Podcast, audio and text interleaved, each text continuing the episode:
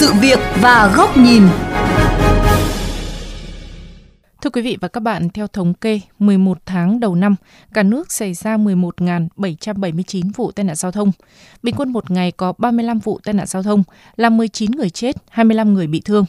Chỉ tính riêng số vụ tai nạn giao thông xảy ra trong 11 tháng đã cao hơn cả năm 2022 với 11.457 vụ tai nạn giao thông. Vì sao đã và đang có nhiều biện pháp quyết liệt được triển khai nhưng tai nạn giao thông lại tăng? Ghi nhận của phóng viên VOV Giao thông trong chuyên mục Sự việc và góc nhìn ngày hôm nay.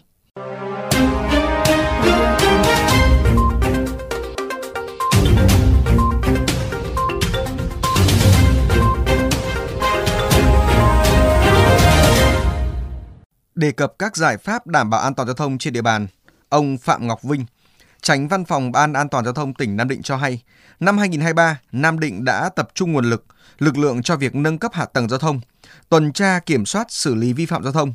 Riêng việc xử lý vi phạm trật tự an toàn giao thông 11 tháng đầu năm tăng 43% so với năm 2022, xóa được hơn 100 đường ngang qua đường sắt.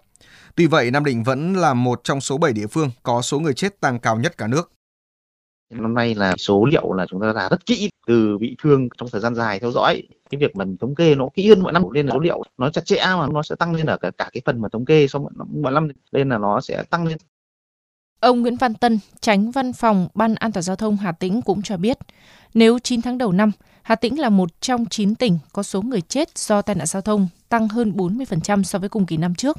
Song tính chung 11 tháng, Hà Tĩnh chỉ còn tăng hơn 2% về số người bị thương, nhưng đã giảm về số vụ và số người chết do tai nạn giao thông.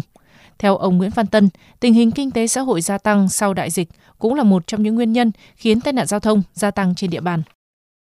Thứ nhất là công an tỉnh cũng thống kê là cái số liệu báo cáo vì cái này là yêu cầu của bộ công an dạ. ra soát đã báo cáo là đảm bảo chính xác trung thực cho nên là khi mà tổng hợp là đến 11 tháng số vụ thì giảm số người chết giảm số người bị thương tăng thế còn cái ờ, khi mà đại dịch xong rồi tình hình giao thông nó tăng đột biến lưu lượng người phương tiện thì sẽ ờ, gia tăng mạnh cũng là địa phương gia tăng số vụ tai nạn giao thông, tăng số người bị thương.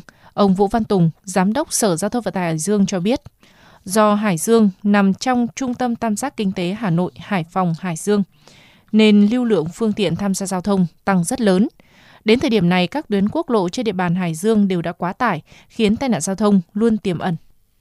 Mật độ giao thông cao dẫn đến cái rủi ro cao. Hai nữa là xe là phát triển tương đối nhanh. Đăng ký xe ô tô Hải Dương hai năm gần đây, đặc biệt sau Covid thì lúc xe cá nhân lên kinh khủng. Còn một cái nguyên nhân nữa là sau khi làm mạnh cái cơ lưới tổng thành ấy, quá tải ấy, thì số chuyến cũng sẽ tăng lên đấy cũng là nguyên nhân mà nó nó tăng lên Tuy vậy, thống kê của Ủy ban An toàn giao thông quốc gia cũng cho thấy nhiều địa phương vẫn thực hiện được mục tiêu kéo giảm tai nạn giao thông.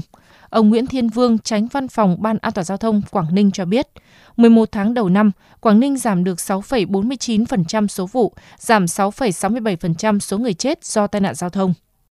Quảng Ninh thì tỉnh ủy ban tỉnh vẫn chỉ đạo là vào cuộc tất cả các cấp các ngành địa phương gắn trách nhiệm cho người đứng đầu ở cái địa phương đấy hoặc là đơn vị đấy đặc biệt là Quảng Ninh cũng đang triển khai là việc gửi thông báo cái vi phạm về giao thông nhất là cái vi phạm về độ cồn đối với cán bộ công chức đảng viên và vi phạm.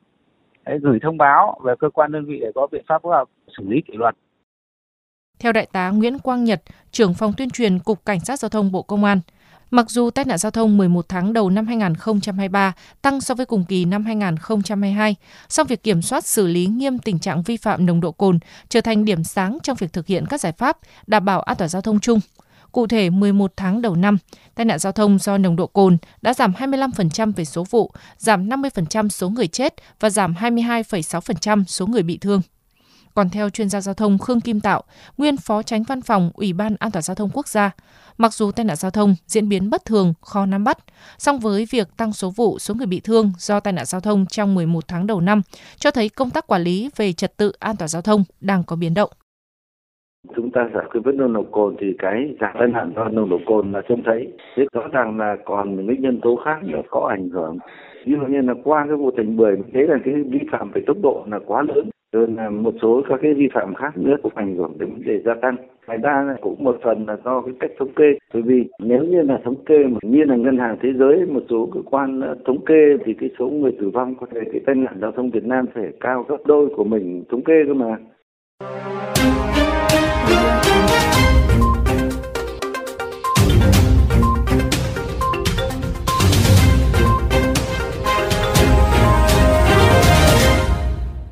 Thưa quý vị, dù với bất cứ nguyên nhân nào, việc gia tăng tai nạn giao thông về số vụ, số người bị thương do tai nạn giao thông cũng khiến dư luận lo ngại.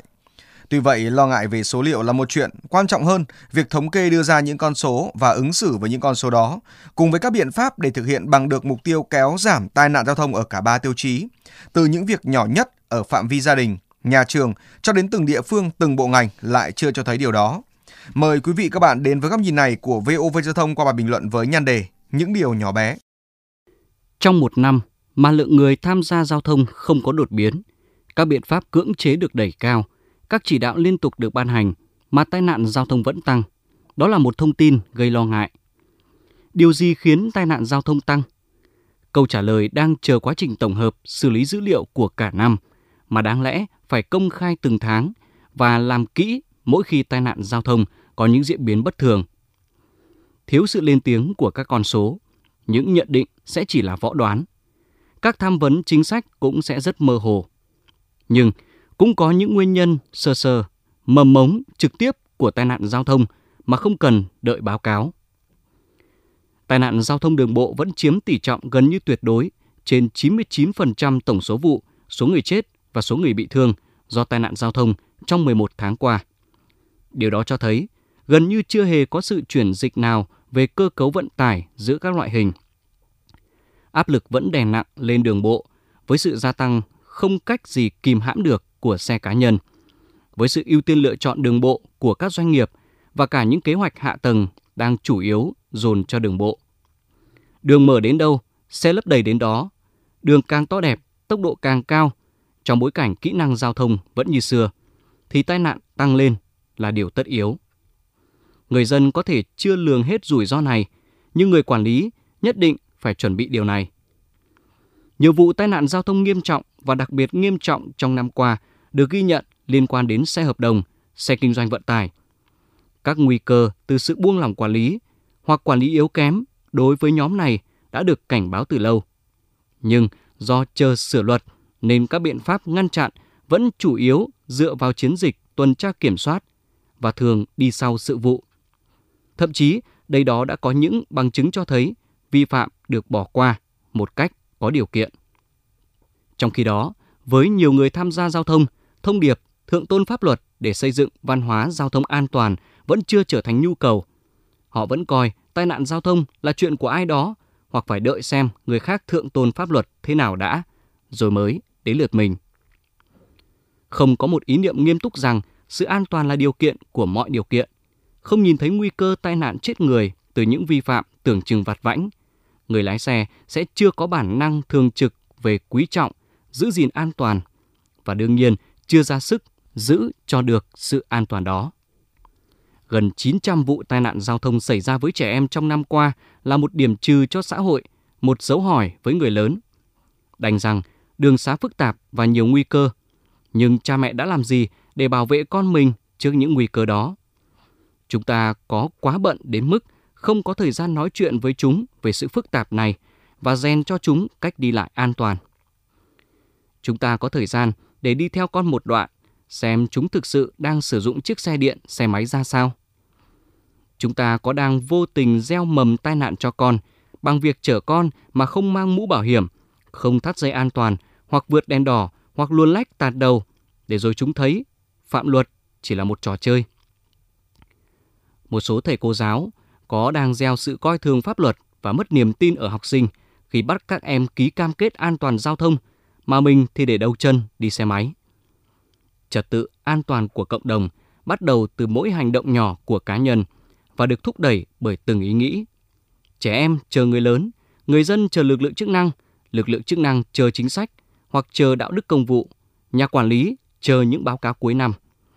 Trong khi đó, ngoài kia, mỗi ngày vẫn có 19 người chết, 25 người bị thương vì tai nạn giao thông. Nếu tiếp tục chờ đợi và bỏ qua những điều tưởng chừng nhỏ bé nhưng là thước đo sự tử tế và trách nhiệm thì sẽ tiếp tục có thêm những hạnh phúc chờ bị tai nạn cướp đi.